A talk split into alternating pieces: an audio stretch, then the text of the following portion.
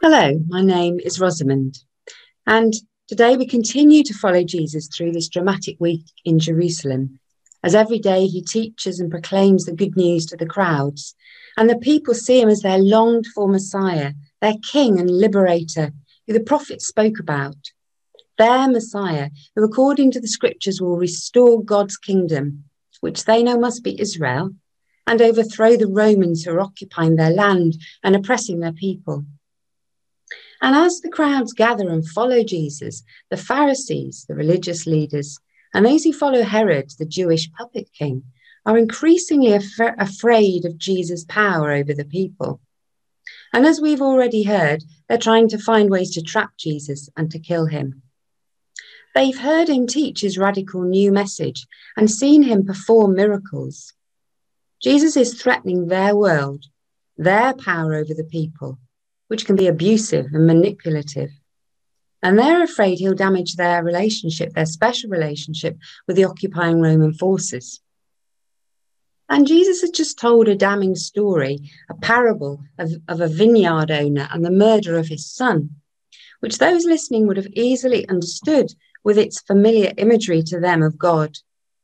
And there was no doubting the fact that they, that they, the religious leaders, were the villains of the story.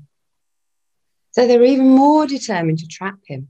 And they needed to do mm-hmm. this in front of the crowd so that people could witness it. So let's read on. Keeping a close watch on Jesus, they sent spies who pretended to be sincere. They hoped to catch Jesus in something he said so that they might hand him over to the power and authority of the governor. So the spies questioned him Teacher, we know that you speak and teach what is right, and that you do not show partiality, but teach the way of God in accordance with the truth. Is it right for us to pay taxes to Caesar or not? He saw through their duplicity and said to them, Show me a denarius. Whose image and inscription are on it? Caesar's, they replied. He said to them, Then give back to Caesar what is Caesar's, and to God what is God's. They were unable to trap him what, in what he had said there in public, and astonished by his answer, they became silent. So, into trying to trap Jesus, these people asked a seemingly straightforward question. Harry first flattered him in front of the crowd, declaring that what he teaches is right and without partiality and in accordance with the truth, and so demonstrating to the crowd their apparent respect for Jesus and his teaching and his integrity. So they ask whether people should pay their taxes to the Romans. And we can see the challenge in this. Should the people act together and withhold their taxes from this cruel occupying power? However, the question is more complicated than that, and everyone listening knows this. The Jewish people hated paying this tax. And if Jesus had said that they should pay it, he would be viewed not as their king and Messiah, but as a traitor. But it could also potentially discredit him as a rabbi, as a, as a spiritual leader. Because some people saw paying this tax as an offense against God, paying money to the Romans that should have been paid to God and for God's work. However, if Jesus had replied that the tax shouldn't be paid to the Romans, then he would have been arrested and killed for this. And although we know that that is what happened a short time after this incident, this wasn't the right time or the right way for this to happen. So the question is with their earnest flattery is sure that one way or another they have him cornered in front of the crowd. But they're wrong. And I love this bit. Jesus has a clever response which we've seen him use before, he asked the question. And in Matthew's version, he calls them hypocrites. And I love what it says next that they were stunned into silence. So, what about his response? This simple question he asks, and is so often using a familiar object to make his point, an ordinary Roman coin, a denarius. And his reply to their answer a sentence which has actually become a familiar phrase, hasn't it, in the language, and give back to Caesar what is Caesar's and to God what is God's. familiar in the old authorized version translation of render unto Caesar's that which is Caesar's, which I think is one of those phrases people today probably attribute to Shakespeare, but is a well known phrase. Well, at one level, this response just deals swiftly with the attempts to divert him away from his teaching, a refusal to be sidetracked from his message. In this time, you see a great intensity in Jesus' teaching, an urgency to teach the people the truth, because he knew he didn't have long left, and there was still so much that they didn't understand. But this simple response also conveys a message about the way in which the followers of Jesus should engage with the secular world.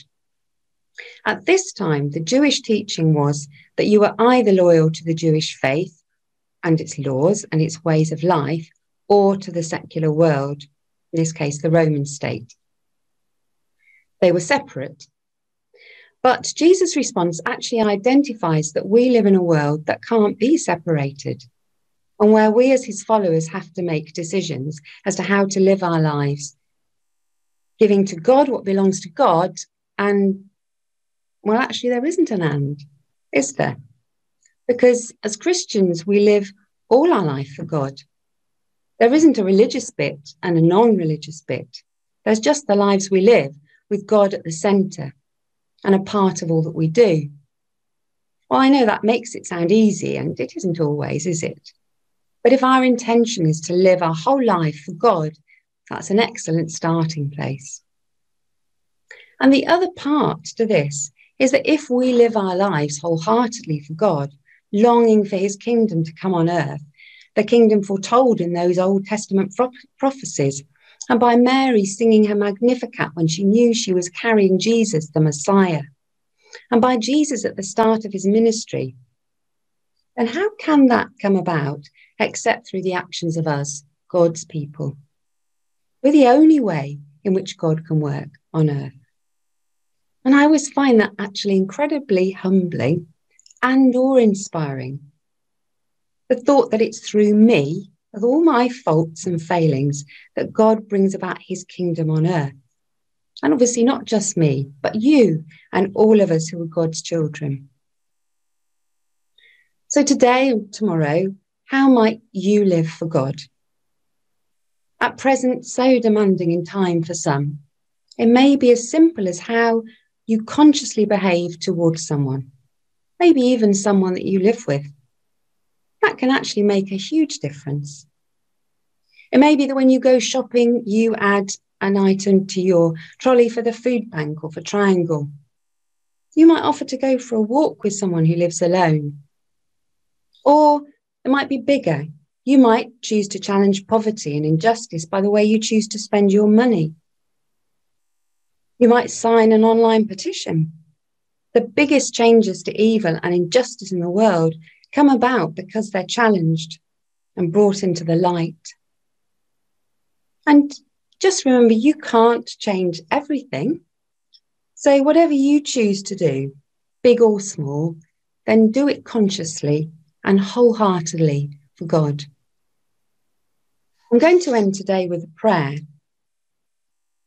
because it's through prayer that God brings about his kingdom on earth, sometimes in dramatic ways, but often through the actions of his people. So I'm going to end with a prayer. I found this prayer in a city centre cathedral, and it's attributed to St Aidan, who was lived in the fourth century on the island of Lindisfarne. But actually, it's about the world and the world today. And for many of us, it's just the prayer that we need today. So let's pray. Leave me alone with God as much as may be.